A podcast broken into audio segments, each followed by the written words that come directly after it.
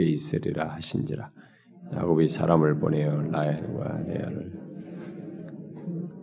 그들에게 이르되 내가 그들의 아버지의 안색을 본즉 내게 대하여 전과 같지 아니하도다. 그러할지라도 내 아버지 하나님은 나와 함께 계셨느니라. 그들도 알거니와 내가 힘을 다하여 그대들의 아버지를 섬겨 그대들의 아버지가 나를 속여 품삯을 열 번이나 변경하였느니라. 그러나 하나님이 그를 막으사 나를 해치지 못하게 하셨으며 그가 이르기를 점 있는 것이 내 싹이 되리라. 온 양떼가 낳은 것이 점 있는 것이 또 얼룩무늬 있는 것이 내 싹이 되리라 하면 온 양떼가 낳은 것이 얼룩무늬 있는 것이 하나님이 같이 그대들의 아버지의 가축을 빼앗아 내게 주셨느니라. 그 양떼가 새끼 뵐때 내가 꿈에 들어문니? 얼룩무늬 있는 것과 점 있는 것들과 하롱진 것이었 꿈에 하나님의 사자가 내게 말씀하시기를 야고바 하기로 내가 대답하기를 여기 있나이다 하매 이르시되 내 눈을 들어보라. 양떼를 단 순 양은 다 얼룩무늬 있는 점 있는 것과 아롱진 것이 라반이 네게 행한 모든 것을 내가 보고 나는 베델의 하나님이라. 네가 거기서 기둥에 기름을 붓고 거기서 내게 소원하였으니 지금 일어나 이곳을 떠나서 내 출생지로 돌아가라 하셨느니라. 엘과 레아가 그에게 대답하이를 우리가 우리 아버지 집에서 무슨 분깃이나 유산이 아버지가 우리를 팔고 우리의 돈을 다 먹어버렸으니 아버지가 우리를 외국인처럼 여기는 것이 아닌가? 하나님이 우리 아버지에게서 취하여 가신 재물 우리와 우리 자신의 것이니 이제 하나님이 당신에게 이르신 일을 다 주네요. 아, 야곱이 일어나 자식들과 아내들을 낙타들에게 태우고 그 모은 바 모든 가축과 모든 소유물과 바다 나름에서 모은 나를 죽이고 가나안 땅에 있는 그의 아버지 이삭에게로 가려 할세. 그때 라반이 양털을 깎으러 갔으므로 라헬은 그의 아버지의 드라빔을 도둑질하고 야곱은 그 거취를 아람 사람 라반에게 말하지 않냐고 가만히 떠났.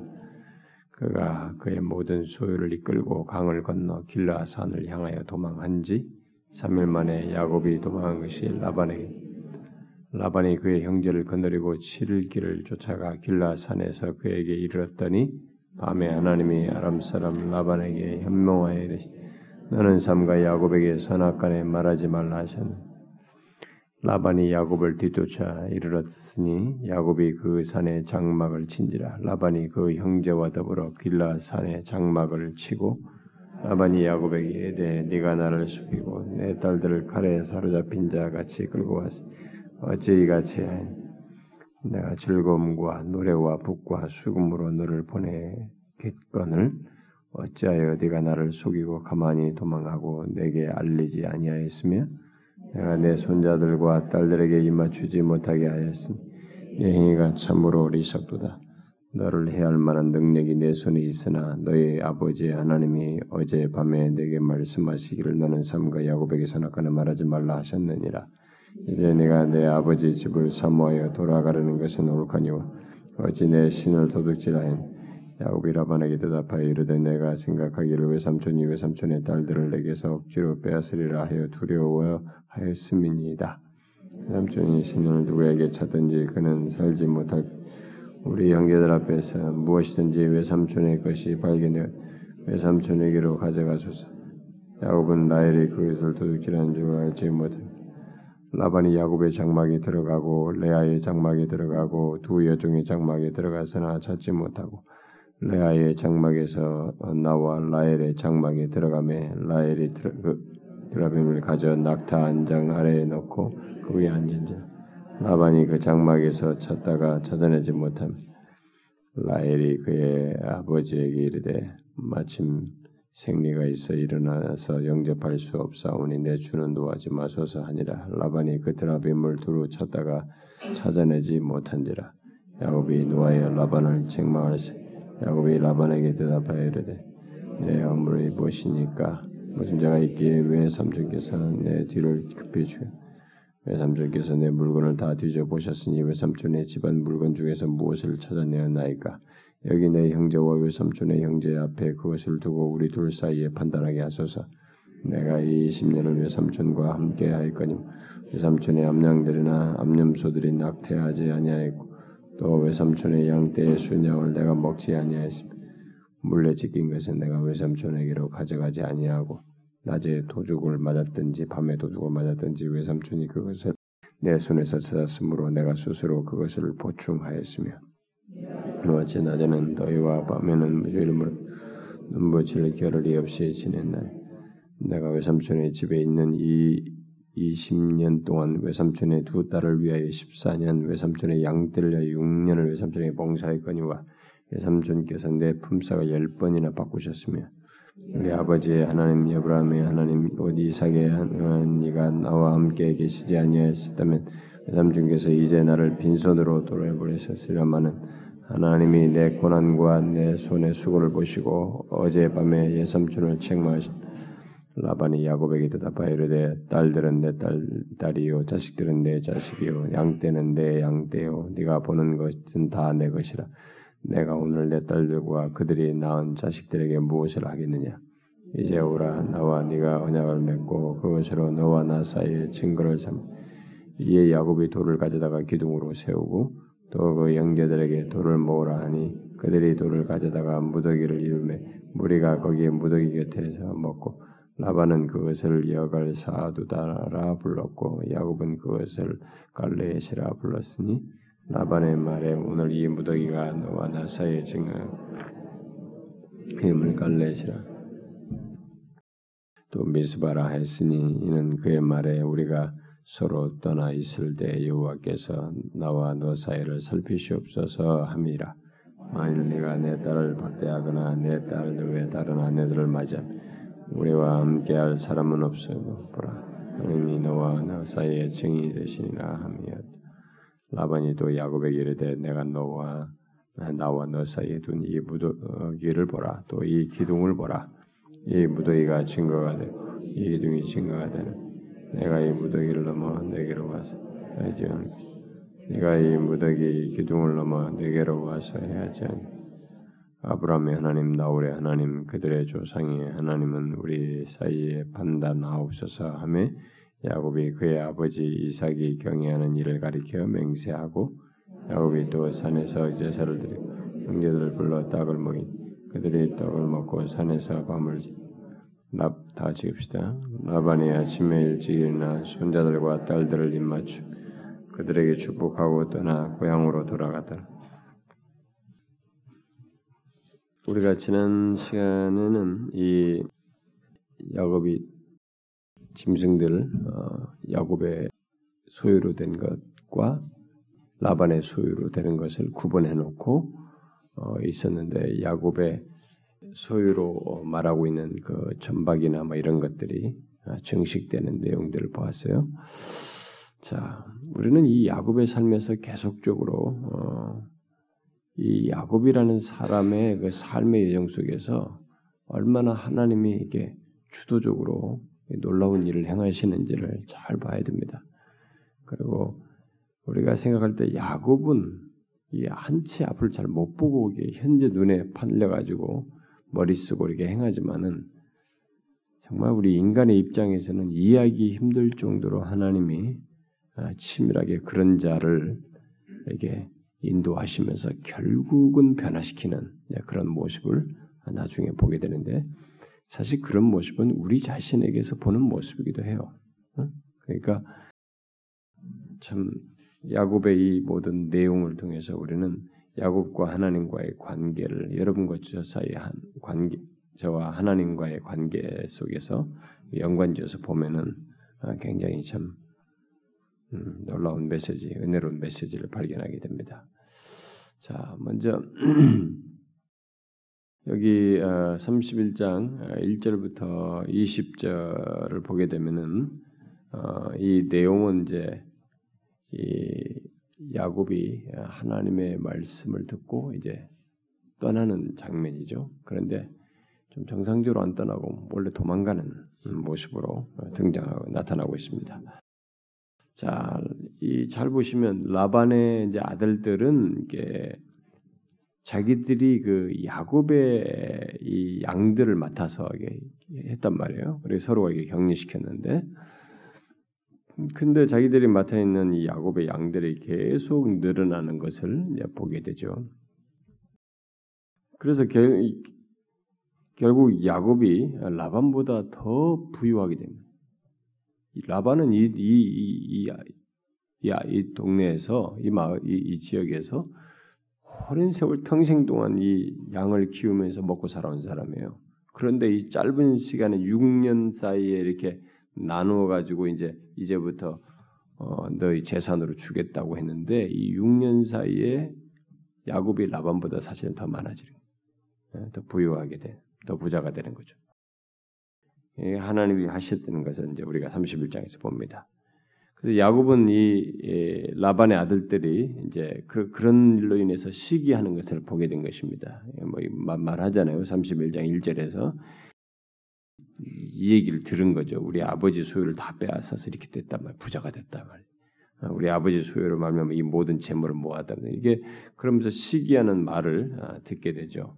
그리고 어, 자기에 대한 이 라반의 태도도 어, 이전 같지 않은 것을 보게 됩니다. 심지어 저기가 차 있는 모습을 이제 그런 것을 발견하게 되죠. 야곱은 이제 라반을 여기서 떠나야 되겠다라는 이런 마음을 이제 먹게 되는데 사실 이게 하나님의 섭리 속에 있는 것이고 하나님의 뜻이에요. 이게 하나님의 뜻이기도 한 거죠. 그래서 하나님께서는 어, 야곱이 떠나고자 하는 이런 소원을 갖게 함으로써 어, 결국 라반과 헤어지도록 이게 주도하시죠. 그런데 이렇게 하셔야만이 어, 이 사람이 그를 통해서 약속을 이룰 것이기 때문에 하란을 떠나야만 하거든요. 그러니까 하란 생활에 이렇게 어, 얽매여서 만약 여기가 좋사오니 하면서 뭐 우리가 뭐 어디 이민 가든 뭐 어디 가든 어디 가서 뭐 거기가 너무 먹고 살기 좋고 막 여기가 좋습니다. 이게 거기가 좋아서 얽매여 버리면 이 하나님의 뜻을 못 이루잖아요. 그러니까 이런 섭리를 하신 거죠. 그래 얽매여서는 안 되는 것입니다. 그래서 하나님께서 어, 이런 환경을 이제 그런 마음을 먹게 될 그런 상황에 안색이 보고 있어서 야곱이 이제 야 이거 아니다 이렇게 딱 생각하고 떠나야 되겠다 이렇게 할 그 시점에 예, 하나님께서 직접 이제 말씀을 하신 거죠. 음, 3절에 그네 조상의 땅내 족속에로 돌아가라. 내가 너와 함께 있으리라. 이렇게 말씀하셨어요. 이 시점에 이런 하나님의 말씀이 굉장히 중요합니다. 이렇게 하나님께서 말씀하신 것을 따라서 야곱은 어, 자기 양떼가 있는 들로 이 라헬과 레아를 불러들이죠. 음? 불러들여 가지고 이제 갑자기 떠나자면 안 되잖아요. 정황을 설명해 어떻게 는지 이 얘기를 해야 되잖아요. 그래서 라반에 대해서 어, 그 동안에 있었던 불만을 이렇게 털어놓 토로하게 됩니다. 특히 라반의 안색이 전과 같지 않다는 것, 어, 그리고 적개심에 어, 불타 있다고 하는 사실 어, 그런 것을 말하면서 그가 처음 14년을 섬기고 난 뒤에 6년 동안 자 6년 동안 이제부터 그러면 네 재산을 이렇게 갖게 하겠다 했어요. 근데 그 6년 동안 우리가 이제 여기서 이제 알게 되는 겁니다. 이 6년 동안 어떤 일이 벌어졌냐면 이 라반이 얼마나 자주 품삯을 바꿨는지 몰라. 막 잘 되니까 막 계속 이 야곱이 안 되도록 바꾼 거예요. 음? 음? 이 7절에 그전에 그대들의 아버지가 나를 속여 품삯을 열 번이나 병했다. 이열 번은 숫자상의 열 번이 아니라 수도 없이 그냥 그냥 다수를 표현하는 통칭적인 표현이라고 보면 되겠습니다. 이게 박해 수도 자꾸 바꿨다 이게 계속. 그 살면서 이, 이 사람이 야곱에 대해서 얼마나 이렇게 탐욕적이면서 이렇게 트리키한 사람이 이게 속이고 말이죠. 그런 괴수 괴계를 썼는지 우리가 여기서 보게 됩니다. 이게 와 아주 나쁜 삼촌이야. 에? 같은 혈육이지만 막 이 돈 앞에서는 또 친척도 없잖아 가족도 그런 것이나 비슷한 장면이겠습니다. 또 야곱은 이제 아내들에게 아, 그걸 그런 정황만 얘기할 것이 아니 한 것이 아니라 더 중요한 정당한 이유를 할 이유를 말하는데 여호와께서 이 모든 것에 섭리하셨다. 어? 자기를 라반의 탐욕에서 보호해 주셨다라고 하는 사실을 밝혀줘. 이, 이 모든 것에서 내 아버지의 하나님이 나와 함께 계셔서 그럼에도 불구하고 이렇게 하셨다. 음? 그리고 실제로 보니까 하나님이 그를 막아서 나를 해치지 못하게 하셨다. 음? 그리고 구절에 하나님이 이같이 그대들의 아버지의 가축을 뺏어서 내게 주셨다. 어, 야곱이 이제부터 하나님을 얘기하기 시작해요. 하나님이다. 이제 비록 야곱이 어, 자신이 막 머리 잔머리 굴린 거 있잖아요. 막 이게 했던 건데 그런 것은 여기서는 아마 말하지 않은 것 같죠. 뭐 언급이 없습니다. 그런 건 말하지 않았지만 일단 이렇게 하나님이 결과적으로 하셨다는 것을 인정하면서 말하는 거 볼 때 이것은 부인할 수 없는 사실. 하나님께서 행하신 것이라는 것을 말하면서 그래서 결국 이제 마침내 하나님께서 이것을 떠나라고 하셨다라고 하는 것을 어, 이 얘기를 하죠. 음? 그 명하신 것을 그 11절 이하에서 꿈에 하나님의 사자가 내게 말씀하실 야곱아 하시로 내가 대답하 여기 있나니까 아, 눈을 들어보라 이런 걸 다 나반이 네게 행한 것을 내가 보았다. 나는 베델의 하나님이다. 그러니 돌아가라. 이렇게 말씀하셨다. 어, 이게 이게 이제 더 확실한 정당한 이유가 됩니다. 이렇게 함으로써 이제 이들이 동의하면 따라오는 거잖아요. 근데 여기서 이 말을 듣자 이 딸도 더 한이 맺혔어. 여기서. 그래가지고 즉시 그 자기도 따르겠다고 하는 것뿐만 아니라 어, 자기들이 막 털어놓은 불, 불만을 털어놓은 겁니다. 이 아버지가 탐, 탐욕을 부릴 때 자기들까지도 탐욕적인 차원에서 이게 이용했다는 거예요. 활용했다는 것이. 예? 그래서 라반이 자기들을 아, 야곱에게 팔았다는 거예요. 어, 이렇게 말해서 아버지가 우리를 팔았다. 그러니까 이게 그렇게 취급한 것을 그러니까 아버지를 우리는 그냥 내막으로만 이렇게 보고 있는데 딸들이 보면 아버지와의 관계 속에서 아버지가 그렇게 행했다고 본 거예요. 그런 모습으로. 그러니까 이 아버지가 얼마나 탐욕적인 사람인지 보는 겁니다. 여러분 우리도 그런 사람들 주변에서 보나요?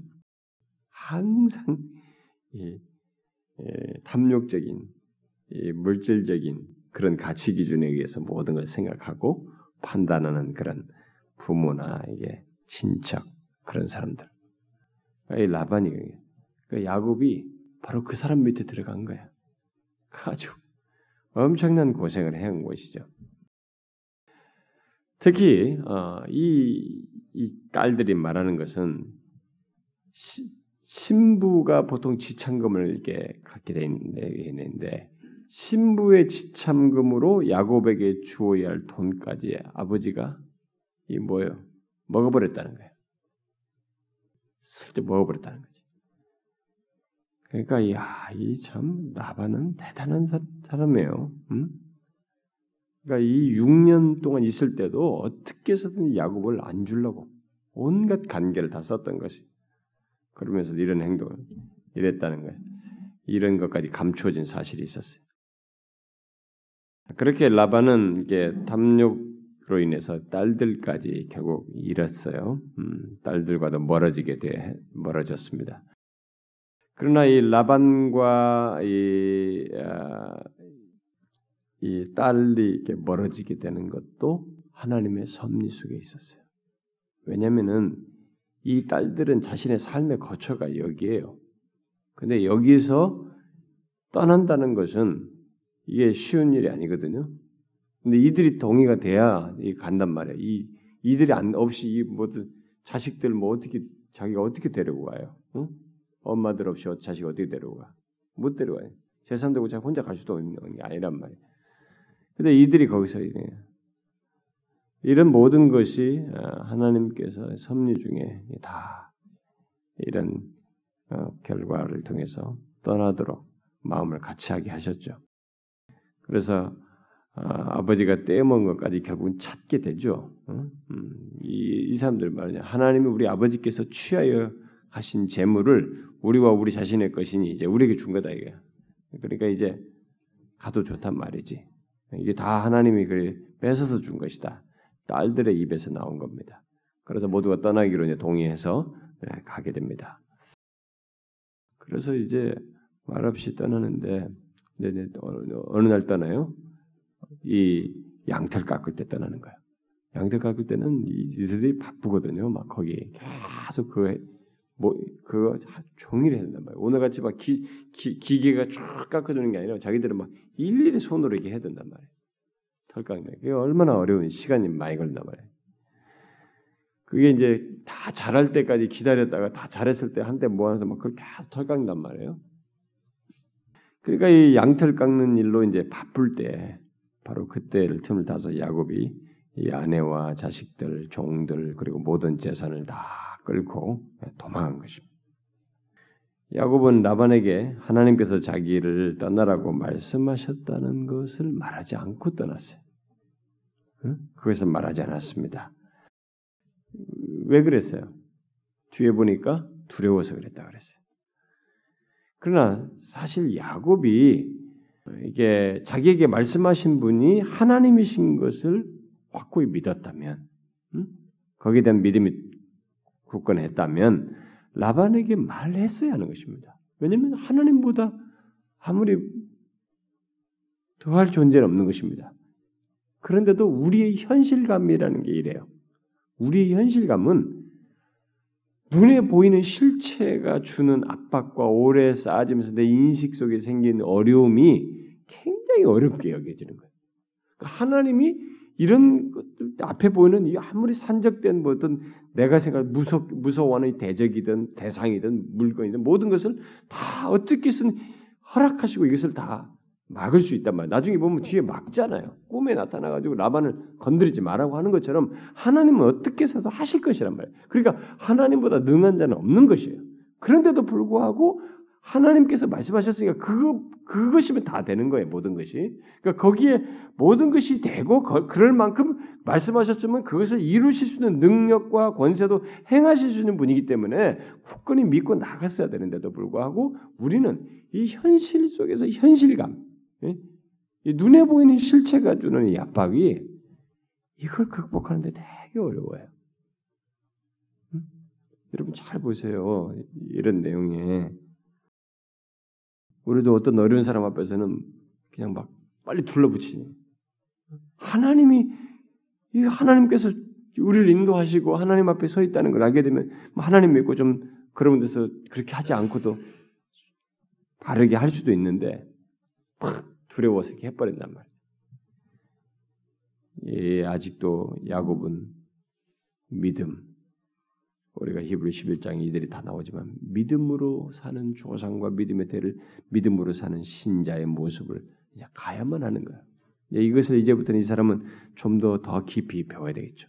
그러니까 나중에 우리가 야곱에게 삶의 뒤에 가서 알게 되지만은 누군가 어떤 사람이 이렇게 반신반의하거나 이렇게 조금 두려워하면서 하나님을 알고 믿으면서도 두려워하면서 행하거나 그런 상태에서 너무나 확고하게 하나님을 전적으로 믿으면서 믿음으로 말하고 행동하는 데까지 나아가기가 이게 시간을 좀 요하기도 하죠. 변화가 있어야 되는데 사실 그런 상태에 이르게 됐을 때 그것은 여러분 대단히 복된 것입니다. 그건 하나님이 역사하셔서 있게 된 결과예요. 음? 종종 어떤 사람들은 자기 신념과 이렇게 하나님을 믿고 믿음으로 해내는 것 사이에 이 구별을 하지 못합니다. 어떤 사람은 너무 신념이 있어가지고 나만 하면 한다 이런 사람들이 있어요. 음? 그러면서 진짜 뭐 교회 안에서도 뭐 한 번 하면 하는 거예요. 뭐. 사람들은 우리는 속아요 그게 그 믿음으로 하는 줄. 왜냐면 내면을 잘 모르니까. 근데 그 사람이 워낙 성격상 하면 한다는 거예요. 근데 여러분 그것과 믿음은 다릅니다. 그게 나중에 드러나요. 어디서 들은지 아십니까? 인간의 마지막 보루는 자기 자신이에요. 네? 자기 자신. 예, 나와 관계된 사람, 사랑하는 사람, 나와 관계, 내가 소중히 여기는 나와 관계된 것이 문제가 있을 때도 드러나기도 하지만 여기서도 안 드러날 수도 있어요. 근데 특별히 그러나 자기 자신, 나의 깊은 자존심을 건드리고 내가 소중히 여긴 나 자신의 어떤 것에 손상을 입고 하나님을 믿음을 드러내야 할 내 몸이든 뭐 모든 이런 소유든 내 자신의 어떤 것이든 이런 것들이 이렇게 위기를 맞게 될 때 신념과 믿음의 차이가 드러나요. 그래서 여러분 한번 하면 한다는 사람들이 특별히 자존심만 심하게 건드려져도 거기서 확 드러나 버려요. 그동안 한 것이 신념이라는 거지. 믿음으로 하지 않는다는 거예요. 저 같은 목사들이 거기서 맨날 속는 거야. 야, 저 사람 정말 열심히 하는구나. 근데 지켜보면 돼요. 지켜보면. 자존심 건드려져 보면 됩니다. 자존심 건드려지면 드르륵 드러나 버려요. 믿음으로 하는 것이 아니야. 하나님이 의식하지 않아요. 지금 자기 자존심 건드려진 것이 막 못 견디는 거야. 응? 못 견디는 거야.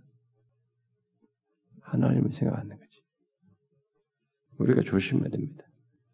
이런 데서도 우리가 음, 이 야곱은 이제부터 이런 것들을 깨달아. 그래서 그 자존심이고 뭐고 막 이런 까지 확 난타당하는 거야.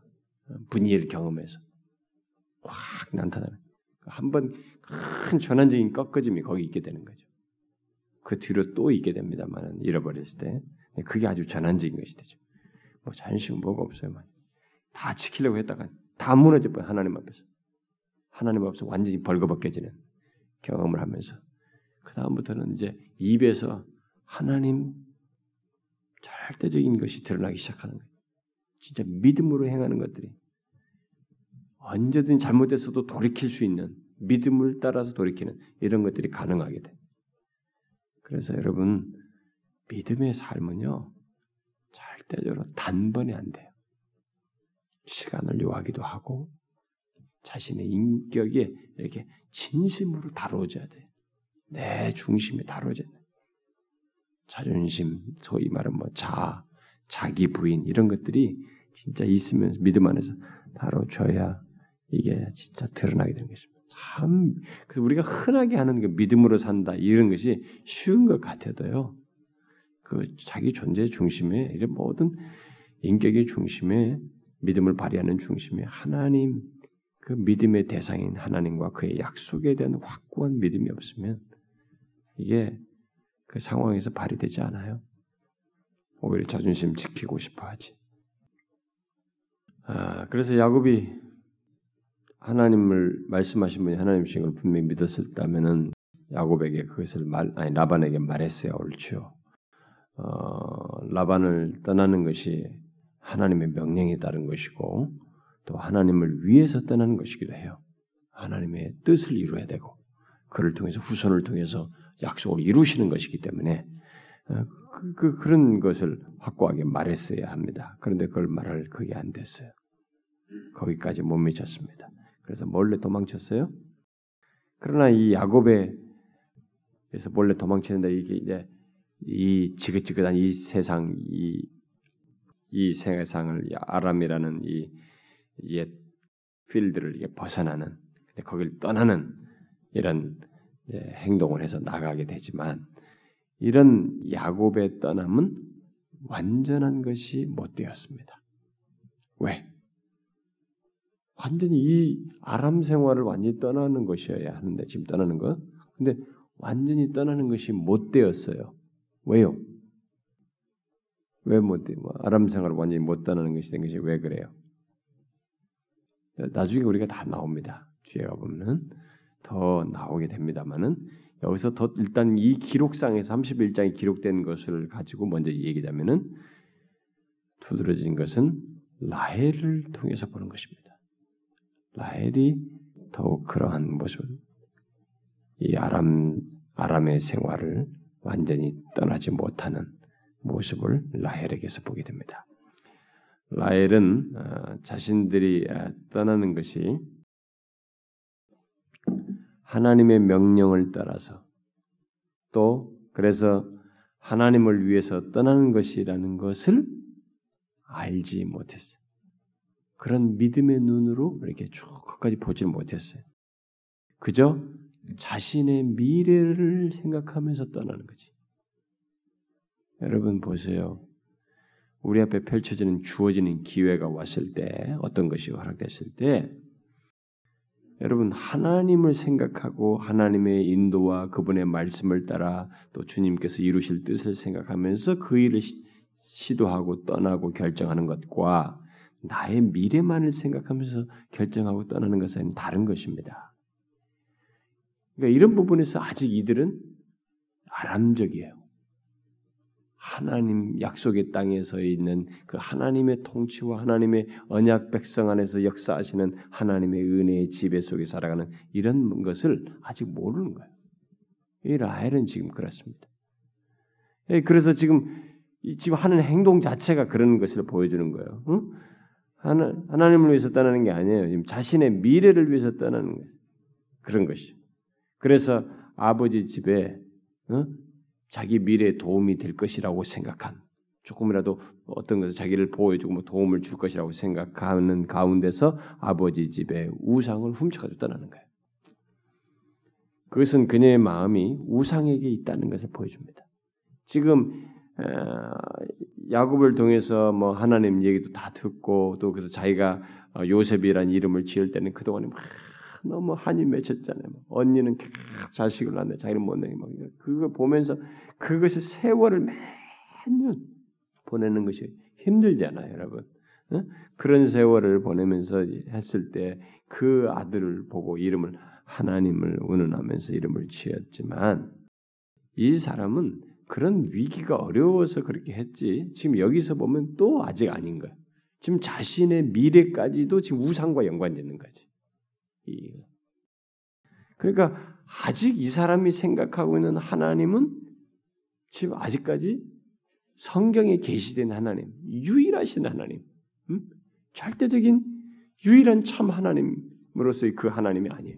여기에 또 다른 이런 우상을 드라빔이라고 하는 이런 우상을 같이 곁들여 섬길 필요를 생각하는 그런 정도의 신개념과 신앙심을 가지고 있는 거죠. 그런데 여러분 아십니까? 이게 오늘날에 이제 교회에 와서 처음 와서 처음 신앙생활하는 사람들에는 이 라헬 같은 모습을 취하는 일이 있을 수 있 기도 하다고 저는 믿습니다. 처음 와서 보니까 아, 하나님 이런 분이시구나. 그래서 하나님도 믿고 그러나 옛 생활에 그런 멋도 있어가지고 우상도 어, 섬기고 어? 이런 것들. 그래가지고 이 드라빔과 하나님을 같이 시키면서 섬기는 거지. 그러니까 어떤 어떤 사람은 교회로 다니면서도요. 그러니까 저는 지금도 항상 예, 문제 제기를 하는 게 뭐냐면 오늘날 교회 안에 있는 사람들이 참된 신앙을 가진 사람들이 사실 상대적으로 분명히 많지는 않을 거라고 자꾸 생각이 드는 거예요. 왜냐하면 이 사람들이 너무 하나님 외에 이 드라빔에 해당하는 어떤 것들을 이렇게 붙들고 있어요. 그걸 섬긴다. 그게 이제 오늘날에는 형상으로 낸 우상이든 아니면 물질을 줬던 간에 아니면 자기의 기호적인 무엇을 줬던 간에 어떤 드라빔을 갖는 거예요. 그것이 있어야 그래도 하나님도 믿지만 이것도 있어야 우리가 장래가 잘 되고 뭐가 복지지. 이거 없으면 야 하나님도 돈 없어 봐라 이런다는 거죠. 응? 그리고 교회 오래 다닌 권사님이 그런 얘기했단 말이야. 야 하나님 믿어 돈 없어 봐라 그래도. 야 이게 어떻게 된 거냐 이게 도대체. 그러니까 하나님과 돈이 같이 가는 게 드라빔. 오래 다니는 도 이런 게 처음 다녔을 때 괜찮은데 제가 지난번 우리 가시 제주도 가실 동안에 그 김성부 집사님 그 가게 그 이전 주인이 지금 자기들이 맡아서는 그 가게 이전 주인이 그 사람도 크리스천이었대요. 근데 막 자기네가 와가지고 막 그 방 안에 막 가위를 쫙 벌려놔가지고 가위. 그러면 어떤 데 보면 가위 이렇게 완전히 무슨 뭐 귀신 쫓는다고 어쩐데 그 점쟁이들 말 듣고 가위 같은 거 걸어놓잖아요. 여러분 안 봤어요? 여러분 가끔 어느 집에 새 얻으러 집 보러 가면 우리도 옛날 집 찾아서 새 보러 돌아다닐 때 어느 집에 갑자기 뭐 입구에 막 가위를 쫙 벌려가지고 걸어놓은 거 있습니다. 어? 자기들도 가면 막 걸려 있더래. 그리고 막 여기저기 부적 있어가지고 다른 거 다 떼내대 자기네들 하나가 얼마나 찰때 붙었는데 아무리 끌고도 안 떼져 지금 거부에다 뭘 붙여놨다고 하더라고. 그 사람도 교회 다닌다고 그랬대요. 그리고 저보고 언제 점심 먹으러 오시죠? 한번 점심 같이 먹으시죠? 그래서 어, 왜 그러냐니까 뭐 아, 여기 개업했는데 좀 같이 가서 점심 먹으면 좋겠다는 거예요. 알겠습니다. 갔어. 근데 뭐 가보니까 기업에는 막 돼지 대가리 놓고 막 이렇게 이게 다 해놨어요. 떡이랑 다 있어. 그 이북에서 탈북한 사람들이 개업을 한 거예요. 그래서 뭐 먹었는데 그래서 뭐 그냥 일반인 같으면 내가 뭐 이 사람들 돼지 대가리 놓고 뭐 했겠지. 근데 이 사람들이 다 교회 다닌다는 거야.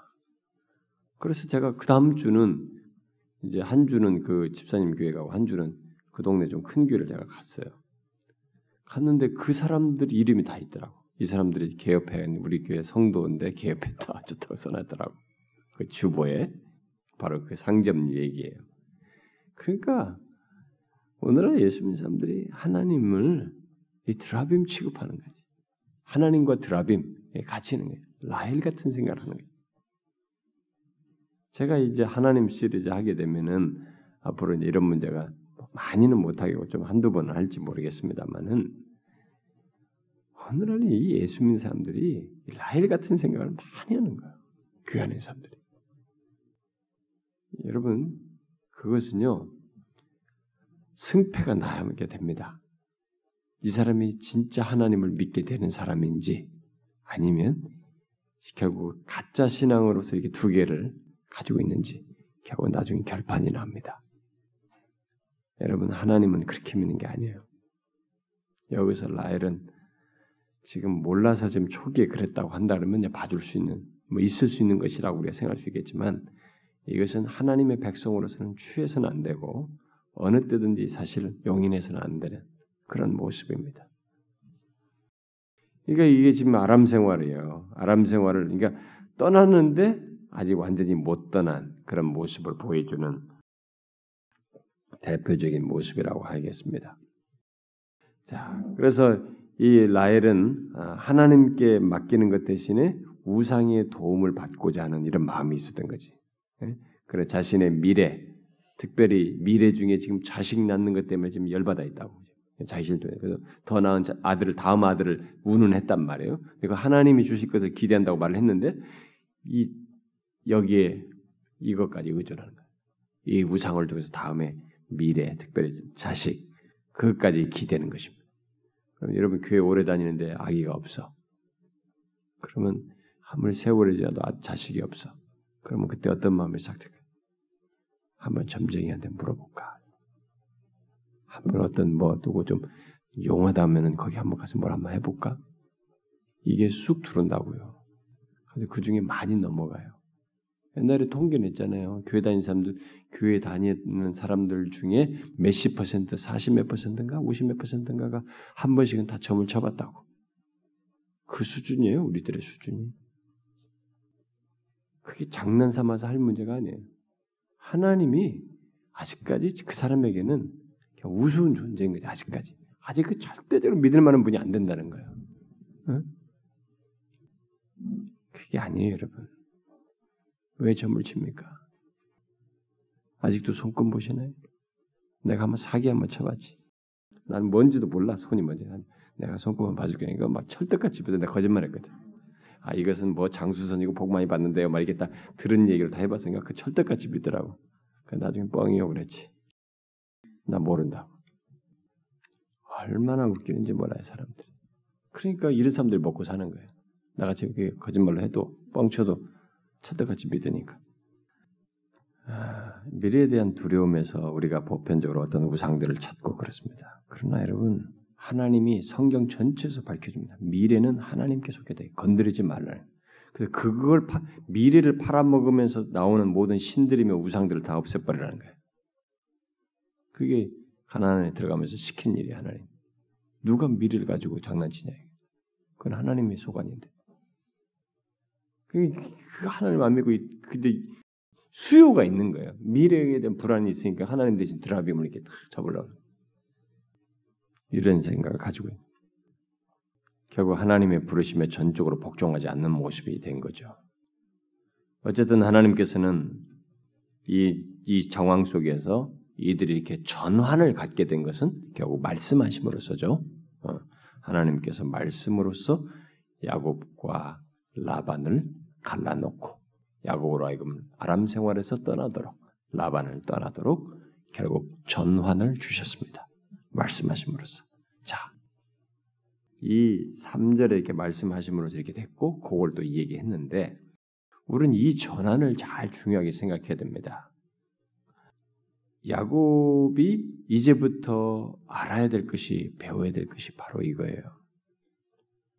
자기는 어, 하나님께서 말씀하셨으니까 떠난다 생각하고 떠나는지 아무 생각 없이 어, 그냥 단순하게 듣고 반응하는 것으로 그냥 직감적인 것으로 그냥 크게 이것이 전후의 인생과 어떤 관련성이 있는지 생각지 않고 했는지는 몰라도 이제부터 이 사람이 배워야 될 것은 바로 하나님의 말씀이 자신의 삶을 바꾸고 있다고 하는 것, 바꾸며 이끌고 있다고 하는 것을 이제 깨달아야 되는 거예요.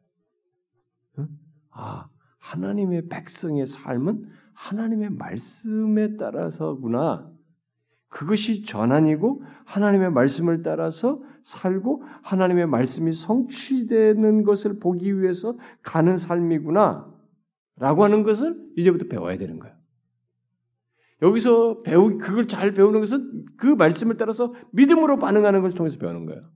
그러니까 여러분과 저도 하나님의 말씀에 믿음으로 반응하지 않으면 우리의 삶 속에서 역사하시고 인도하시는 말씀을 통해서 인도하시는 이런 것을 이렇게 깨닫고 그 깨닫는 것 속에서 있게 되는 은혜의 부유함이라든가 감사함이라든가 신앙적인 충만함이다 이런 것들을 있어도 몰라요. 자각을 못해.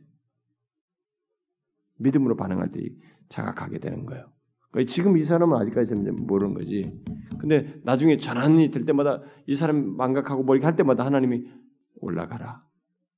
나중에 뒤에 가서 못 올라 안 올라갈 때도 베델로 올라가라. 세겜 땅에 머물 때도 그러고. 아, 인생의 모든 것이 이제 알아야 되는 거예요. 하나님의 말씀을 따라서 되는 것이구나. 하나님의 백성은 이게 말씀하심으로써 라반을 떠나고 아람을 떠나는 것이고 하나님의 말씀이 자신의 삶을 바꾸고 이끈다고 하는 것을 보는 거죠. 배워야 되는 것이죠. 그러므로 그는 오직 하나님의 말씀만을 위해서 살고 말씀을 통해서 가나안에서 약속이 성취되는 것을 보아야 하는 것이죠. 믿음으로 반응함으로써 그걸 보아야 하는 것이죠. 그런데 야곱의 떠남이 완전하지 못했기 때문에 이 집에 어떤 나중에 회개하는 성결케 하는 작업 여러분 좀 덥죠? 안 더워요? 뭐 괜찮습니까? 뭐 더워하는 사람도 있고 그래가지고 그래서 이제 이들이 이런 모습이다 보니까 이게 하나님께서 지금은 지난 시간 말한 것처럼 은혜로 은혜를 선행적인 은혜로 이것을 다루고 뿐이지 그렇다고 해서 죄를 묵과하시는 건 아니란 말이야. 나중에 다루게 돼. 나중에 이들은 성결하게 하는 작업을 해야만 하는 것이죠. 그게 후에 있게 되죠. 자, 그 다음에 이제 21절부터 25절을 좀 보면은 여기서 우리는 이 라반이라는 사람을 하나님의 약속을 믿고 나아가는 야곱이라는 사람에게 있어서 이 라반이라는 사람을 우리가 연관해서 좀 생각해 볼 필요가 있는데 야곱이 어, 도망해서 이제 3일쯤 됐을 때에 모든 사실을 라반이 이제 알게 되죠.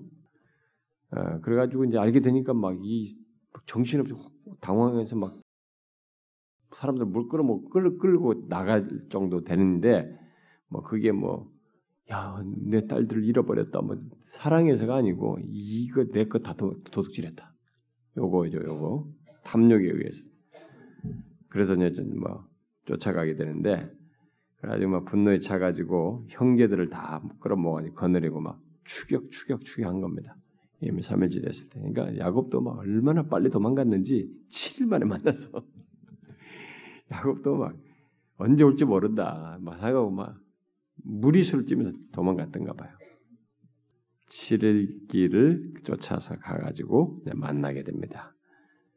아, 사실 야곱이 몰래 도망했다는 것은 어, 라반의 집에 향해서는 모욕적인 것이죠.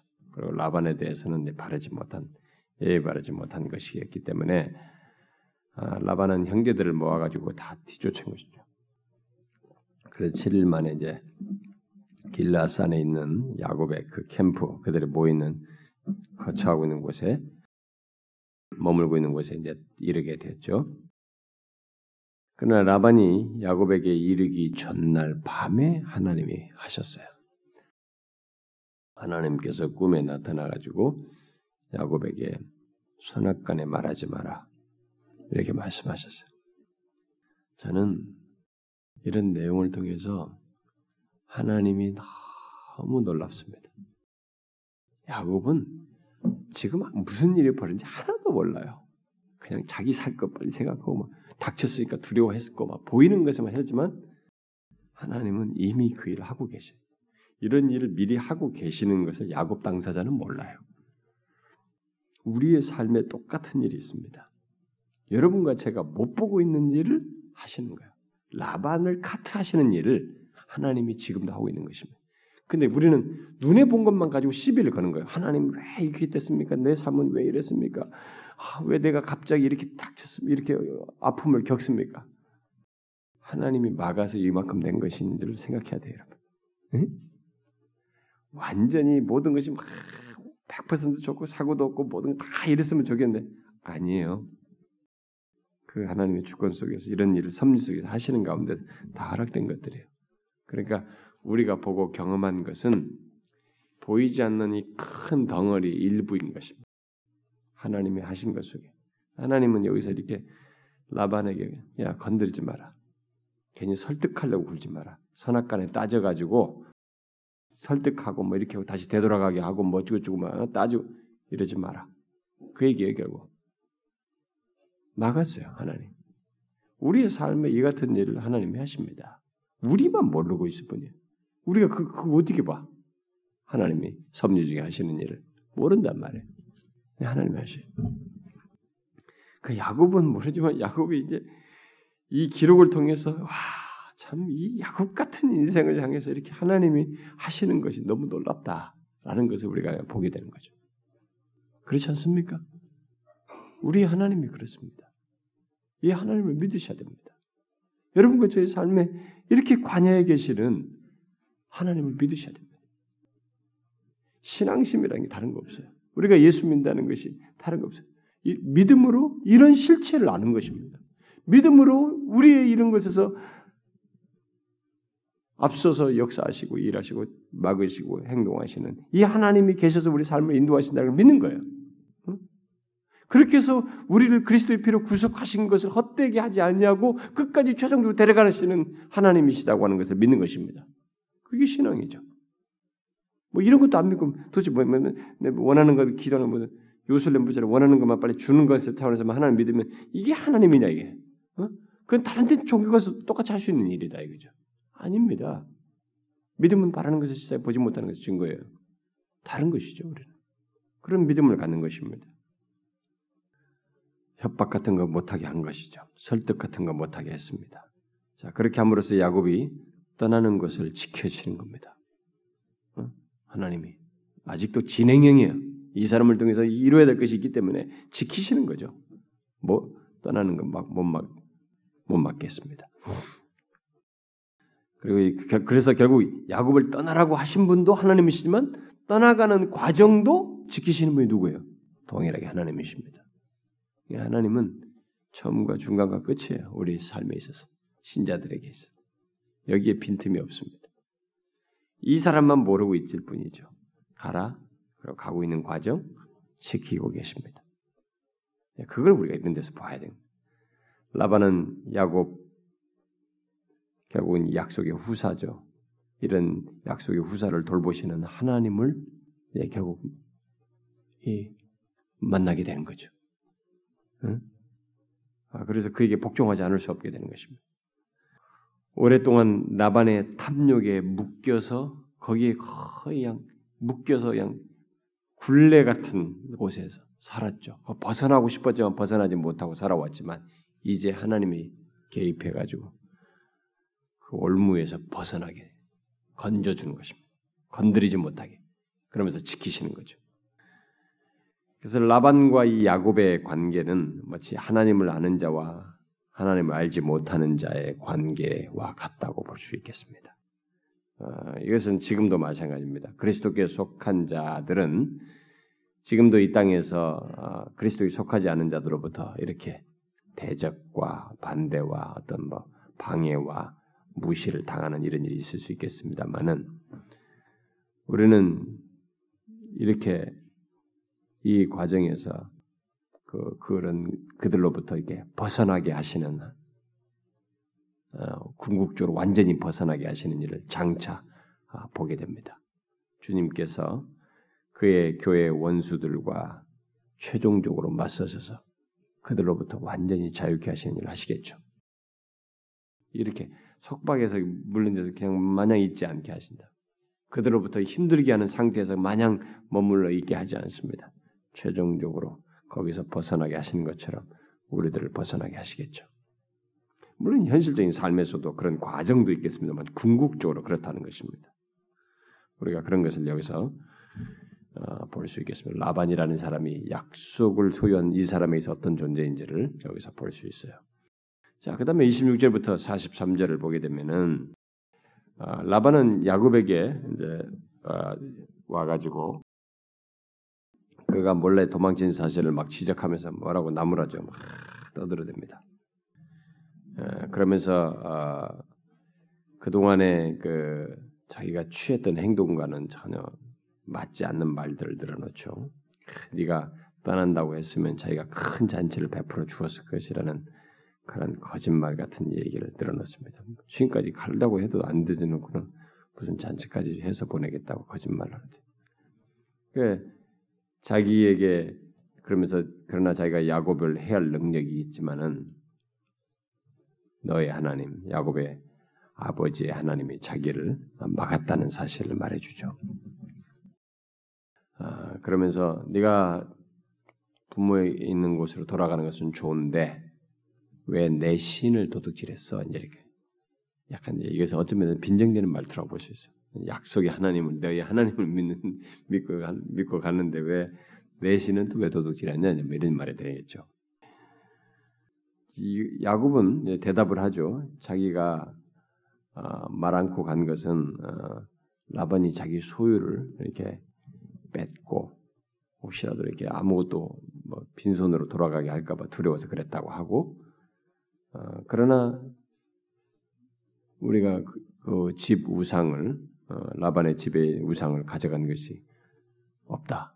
만약 가져간 자가 있으면 죽을 것이라고 그러죠. 아, 라엘이 얼마나 놀랐을까? 이 말을 자기 남편이 죽을 죽일 것이라고 그랬어요. 라헬의 가정은 모르기 때문에 이렇게 막 담대히 얘기했습니다. 그때 라반은 야곱의 장막을 다 뒤졌습니다. 그래도 뭐네 말로는 못 믿는다 이거지. 다 뒤진 것입니다. 우상을 발견하지 못했어요. 그런데 이제 못한 것은 라헬이 그 안장 밑에다가 놓고 거기 앉아 있었던 거예요. 그래서 자기가 이들은 또 그런 결례 같은 게 계시단 말이야. 자기가 생리 중이니까 뭐 이렇게 미안합니다. 못 일어납니다. 이렇게 했단 말이죠. 거기다 넣어놓고 숨겨놓고 해야 돼. 교묘한 방법으로 숨겼어요. 그러니까 우상에 대한 이 애착을 보세요. 음? 예, 라헬의 모습. 그렇게 해서 결국 감추었기 때문에 어, 결국 찾아내지 못했습니다. 이제 누가 공격할 찬, 자리에 찬스에 왔어요. 야곱이 공격이 왔죠. 예, 야곱이 자기를 뒤쫓아와 야곱은 이제 자기를 뒤쫓아와서 자기에게 우상 훔친 죄까지 막 덮어씌우는 라반을 이제 혼내는 것입니다. 화를 내면서 대들었어요. 그러나 야곱은 자기가 보는 것과 달리 하나님 앞에서는 자기 집이 온전치 못하고 거룩치 못하다는 것을 모르고, 모르고 있었죠. 어, 보지 못했습니다. 그러나 이제 그는 자신이 하나님의 부르심을 따라서 따르고 있었고 이제 아람 사람의 이런 어, 죄 어, 아람 사람의 있던 죄와는 관계가 없다는 것, 뭐 우리는 그런 거 우상 그런 거 안 가지고 있다 이런 것에 대한 어, 나름대로 자기에게서는 확실하니까 그것을 분명히 이제 증거하죠. 결국 하나님께서는 야곱이 몰래 도망치는 것의 잘못을 이렇게 해서 바로 잡아주게 됩니다. 이제 이 오해 같은 것을 라반과 만난 자리에서 그래서 야곱은 자신의 이제 정당함을 어, 음, 말한 김에 그동안 맺힌 것을 덧붙입니다. 자기가 굉장히 충성스럽게 일했다는 거죠. 음? 라반의 이 라반에게 이익이 될 일을 계속했어요. 그런데도 라반은 자기 이익만 챙기고 자기를 인정해주지 않았다는 것입니다. 그러면서 늘어놓는 그 38절 이하의 내용을 보시면, 야, 이 사람이 얼마나 고생했는지를 알 수 있습니다. 어? 그 38절 이하를 보게 되면 내가 20년을 외삼촌과 함께 하였거니와 외삼촌의 암양들이나 암염소도 약태하지 아니하였고 얼마 이렇게 하려면 부지런해야 되거든요. 뭐가 이게 출산한다 이 양이 그럼 막 달려가서 그걸 돌봐야 낙태가 안 되는 거예요. 그리고 잘 험하게 하자고요. 이들이 새끼를 뵀을 때도 그렇고 그런 거 다. 또 외삼촌의 양떼가 숫양을 내가 다 먹였다. 그리고 물려 찢긴 것은 내가 외삼촌에게로 가져가지 아니하고 어? 낮에 도둑을 맞았더니 밤에 도둑을 맞더니 외삼촌이 그것을 내 손에서 찾았다는 거야. 아니 이거 그렇게 그렇게 했으면 봉사를 하고 있는 섬기고 있으면 인건비도 있는데 이거 뭐 이런 거 있으면 그거까지 다 자기 전 네가 물어내라고 했는 거지. 그럼 다 보충했다는 거예요. 이 사람이 네, 자기 것에서 보충을 했든 자기가 받을 것에서 보충했든 이렇게 했던 거죠. 그렇게 하면서 낮에는 더위 얼마나 더운 지역입니까? 낮에는 더위와 밤에는 추위를 무릅쓰고 그러니까 잠을 양과 자는 거예요, 여러분. 이게 제가 지난 시간에 얘기했죠, 지난번에. 그러니까 이게 엄청나게 고생스러운 겁니다. 그러니까 처음에 사랑하니까 이 7년을 며칠처럼 보냈어요. 이런 거 이렇게 이런 생활을 하면서도. 근데 20년이 이게 어떻게 합니까? 이 사람이 말하자 눈붙일 겨를도 없이 지냈습니다. 참 고생 엄청나게 했어요. 내가 외삼촌 집에 있는 이 20년 동안 외삼촌의 두 딸을 위해서 14년, 외삼촌 양떼를 위해 6년을 외삼촌 봉사했거니와 외삼촌께서 내 품삯을 10번이나 바꿨다는 거예요. 그 6년도 차도 바꿔서 막 하는 거죠. 그리고 야곱은 그러한 라반의 행위는 사실상 이 자신과 함께 하시는 아브라함과 이삭의 하나님을 대항하는 행위라는 사실을 말하는 셈이죠. 이 42절에 우리 아버지의 하나님 아브라함의 하나님 곧 이삭의 경외하는 이가 나와 함께 계시지 아니하셨다면 어? 외삼촌께서 이제 나를 빈손으로 돌려보냈으리라마는 하나님이 내 고난과 내 손의 수고를 보시고 이 어제 밤에 외삼촌을 책망했습니다. 어? 예, 결국 당신이 지금까지 한 것은 하나님을 대항한 것이다. 라반이 듣고 얼마나 부끄럽겠어요? 비록 이 43절 말씀대로 야곱이 가진 모든 것이 뭐 아내, 자식, 재산이 결국 기반은 라반에게서부터 어, 나온 것이지만 그렇다고 라반이 어떻게 하겠어요? 음? 부인할 수 없는 사실인데 야곱이 가진 그 모든 것을 결국 인정할 수밖에 없었죠. 합법적인 소유로 인정해주지 않을 수 없었습니다. 아, 늦은 감이 있지만은 아, 야곱과 라반은 모든 문제를 여기서 결국 정리하게 됩니다. 예, 모든 것에 대한 합법적인 소유자로 인정하게 되죠. 라반은 자기 본심이 아니겠지만 결국 야곱을 하나님께서 하나님께 축복받은 자로 하나님이 주셔서 그렇게 하신 자로 이제 인정하게 된 거죠. 여러분 마지막 때도 이런 비슷한 일이 벌어집니다. 모든 사람들이 아, 비록 맞이 못해 하지만은 그리스도를 인정하게 되고 그리스도께 속한 자를 인정하게 됩니다. 음?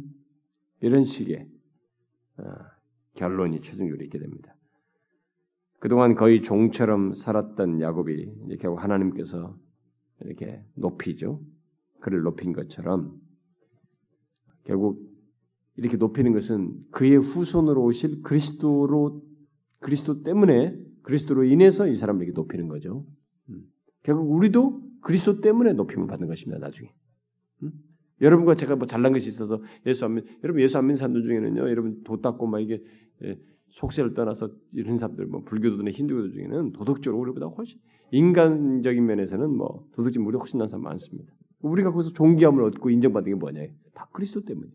여기 여기서 이 둘 사이에서 야곱도 그 동안에 얼마나 이, 이 속임수가 많은 사람이에요. 근데 여기서 존귀함을 받지 않습니다. 뭐요? 그의 후손으로 오신 그리스도 때문에 그런 것입니다.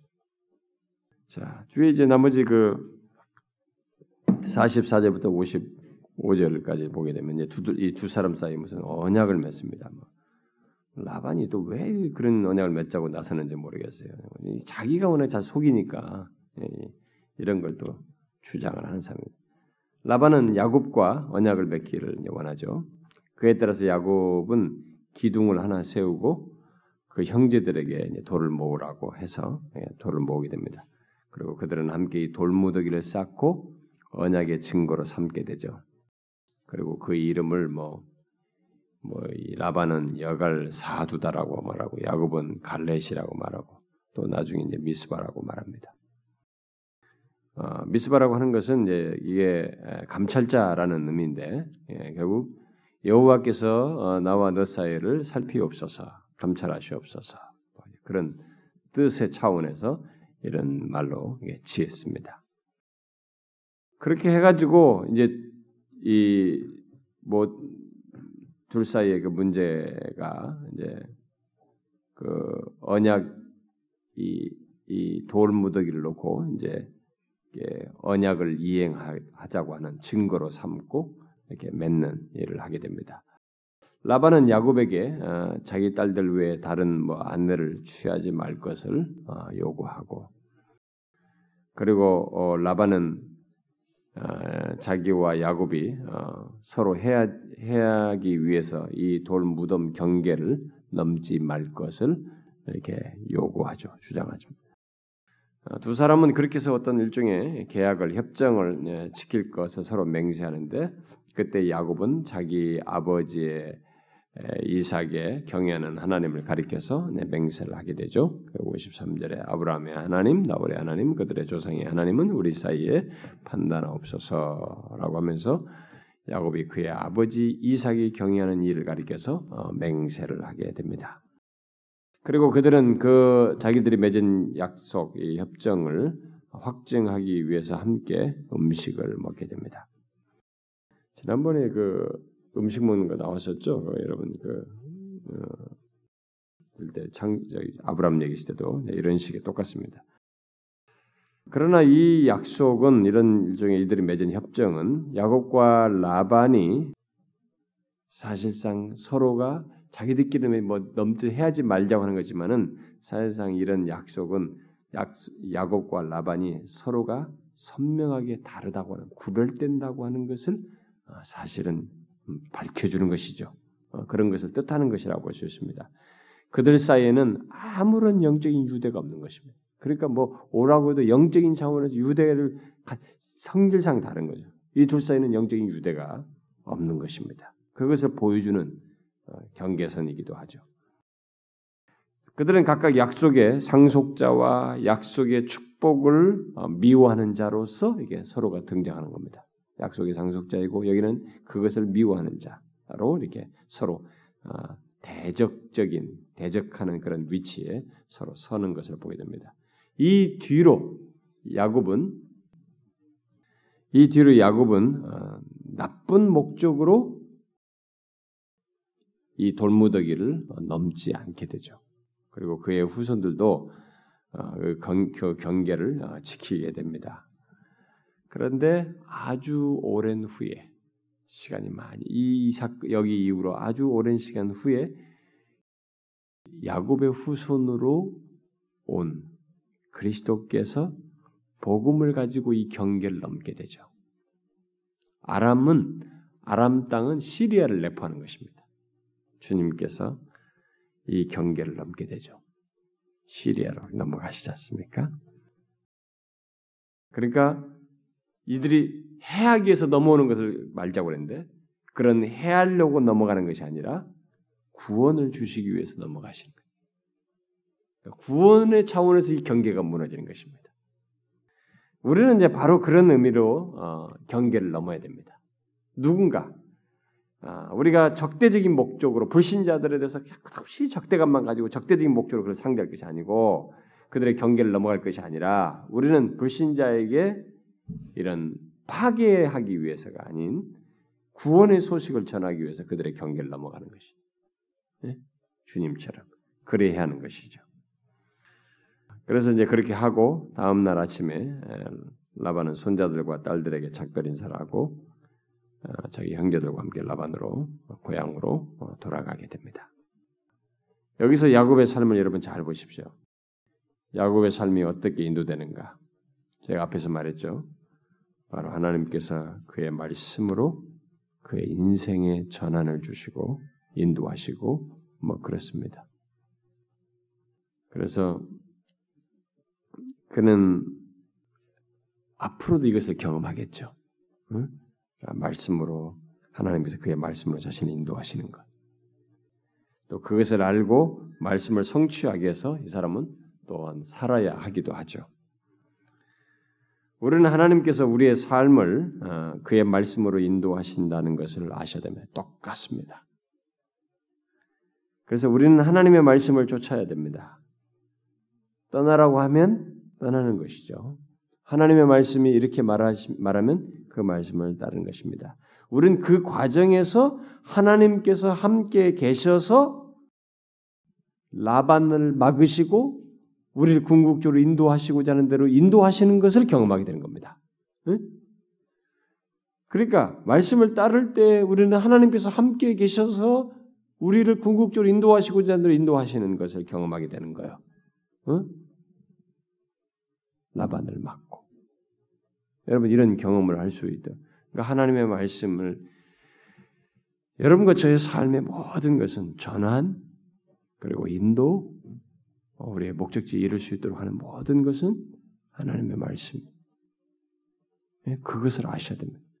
그러니까 하나님의 말씀이라는 것을 자꾸 여러분들이 어떻게 생각하는지 나 모르겠어요. 하나님 말씀, 말씀대로 사는데 무슨 막 맹목적으로 생각하는 것인지 우리가 기독교는 말씀, 말씀대로 이게 말씀 주의가 있어요. 말씀 말씀하면서 그게 말씀을 그냥 나와 분리시켜서 생각하는 사람. 어? 이 사람들이 말씀이 무슨 뭐 신기한 힘을 가진 것처럼 생각하다가 뭐 그런 게 아니에요. 이렇게 하나님은 자신의 말씀을 통해서 우리의 삶에 미치시고 우리를 변화를 주시고 전환을 주시고 인도하시고 있기 때문에 그 말씀을 쫓아 따라야 되는 것이에요. 그렇게 할 때 하나님은 거기서 라반을 막으시고 이렇게 하시고 목적지로 인도하시는 것입니다. 여러분은 이런 놀라운 비밀을 알고 어, 믿음으로 하나님의 말씀을 쫓아 반응하며 사는 여러분들이 되면 좋겠어요. 음? 제가 항상 얘기하지만은 진실한 신자들을 나는 이 사람들이 너무 기독교의 종교적인 것에 너무 익숙해 있는 것이 나는 무서워 좀 이상하단 말이에요. 어디를 가나 신자들 중에 교회 다니는 사람들 중에 보면 너무 기독교를 종교적으로 이렇게 익숙해 있어요. 그렇게 되면 안 됩니다. 여기 보세요. 아주 생생하게 삶 속에서 하나님 개입하잖아요. 자신의 말씀을 따라서. 이렇게 인격적으로 하나님과 교통하며 삶을 살아야 됩니다. 믿음으로 살아야 돼, 믿음으로. 그분의 말씀을 따라 말씀 하나님과 그의 말씀을 믿음으로 살아가는 거지. 보이지 않지만 라바를 막는 것 같은 그 일을 하시는 하나님을 믿음으로 살아가는 것이. 믿음으로 살아야 돼. 그걸 배워야 돼 야곱은 이제부터. 아버지는 막 계속 배웠지. 할아버지 다 배웠잖아요. 이 일을 배워야 된다. 우리가 이게 충실하게 배워야 됩니다. 기도합시다.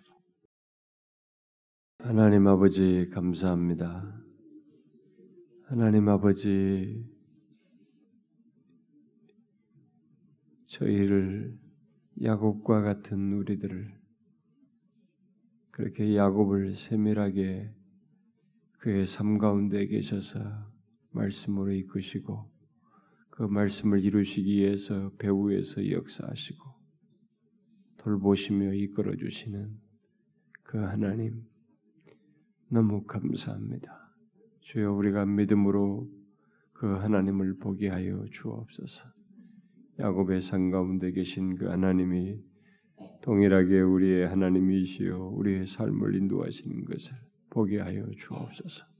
믿음으로 그 하나님을 보고 주의 말씀을 따라서 말씀으로 우리의 인생을 전환을 주시고 이끄시며 또 궁극적으로 인도할 길로 나아가게 하신다는 것을 기억하고 하나님과 주의 말씀을 쫓아 행하는 저희들 되게 하여 주옵소서. 그것이 우리에게 절대적으로 비중이 있고 우선적인 위치를 차지하여 말씀을 쫓아 행하는 저희들 되게 하옵소서. 하나님 아버지 이 자리에 함께 모여서 우리가 조국 교회와 우리 교회와 우리들의 개별적인 모습과 상태들을 알으면서 은혜를 구하였습니다. 주님 이 나라에 더욱 계속적으로 들려오는 것은 특별히 조국 교회에 대해서 들려오는 것은 더 좋지 않은 소식입니다. 영적으로 아직 회복된다고 하는 것을 볼 수가 없습니다. 주님이여 이 나라 이 민족의 장래가 교회와 관련돼 있사오니 교회들을 일으켜 주시고 교회들을 다시 기회 주셔서 회개하여 돌이켜 은혜를 입게 하여 주시고 주께서 지금이라도 그런 신실한 교회를 참된 교회를 추구하며 세울 그런 불씨와 같은 사람들, 그런 종들을 일으켜 주시고, 그래서 이 나라 방방곡곡에 참된 교회들이 세워지게 하여 주옵소서. 너무나 많은 영혼들이 진리를 쫓아 헤매고 있으며 참된 교회 보기를 원하고 있고 참된 목회자 보기를 원하며 절규하고 있습니다.